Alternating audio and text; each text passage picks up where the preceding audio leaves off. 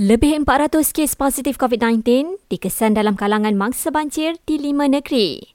Satu kes direkodkan di pusat pemindahan sementara. Menurut KKM, lebih 190 kes penyakit berjangkit turut dikesan dalam kalangan mangsa banjir dengan paling tinggi babitkan jangkitan saluran pernafasan akut.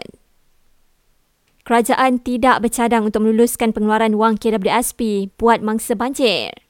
Tujuan kita wujudkan EPF adalah untuk simpanan hari tua selepas pension. Sebenarnya dua kali kita benarkan keluar. Apabila mereka dah keluar, 20% daripada mereka telah tinggal RM1,000. Jadi kalau RM1,000, apabila pension nanti, mereka automatik akan menjadi miskin tegar. Itu yang saya risau. Jelas Perdana Menteri, kerajaan telah pun memperuntukkan dana dan bantuan yang mencukupi untuk mangsa banjir di seluruh negara. Sementara itu, TNB akan beri rebat 100% secara sekali untuk bil elektrik bulan ini kepada mangsa banjir yang bakal memanfaatkan 72,000 pengguna. Lelaki yang dilapor hilang dalam banjir di Kara Isnin lalu ditemui maut di kawasan timbunan sisa kayu. Bomba Paham berkata, mayat lelaki itu ditemui orang awam kira-kira 1.5 km dari lokasi dia dilaporkan hilang.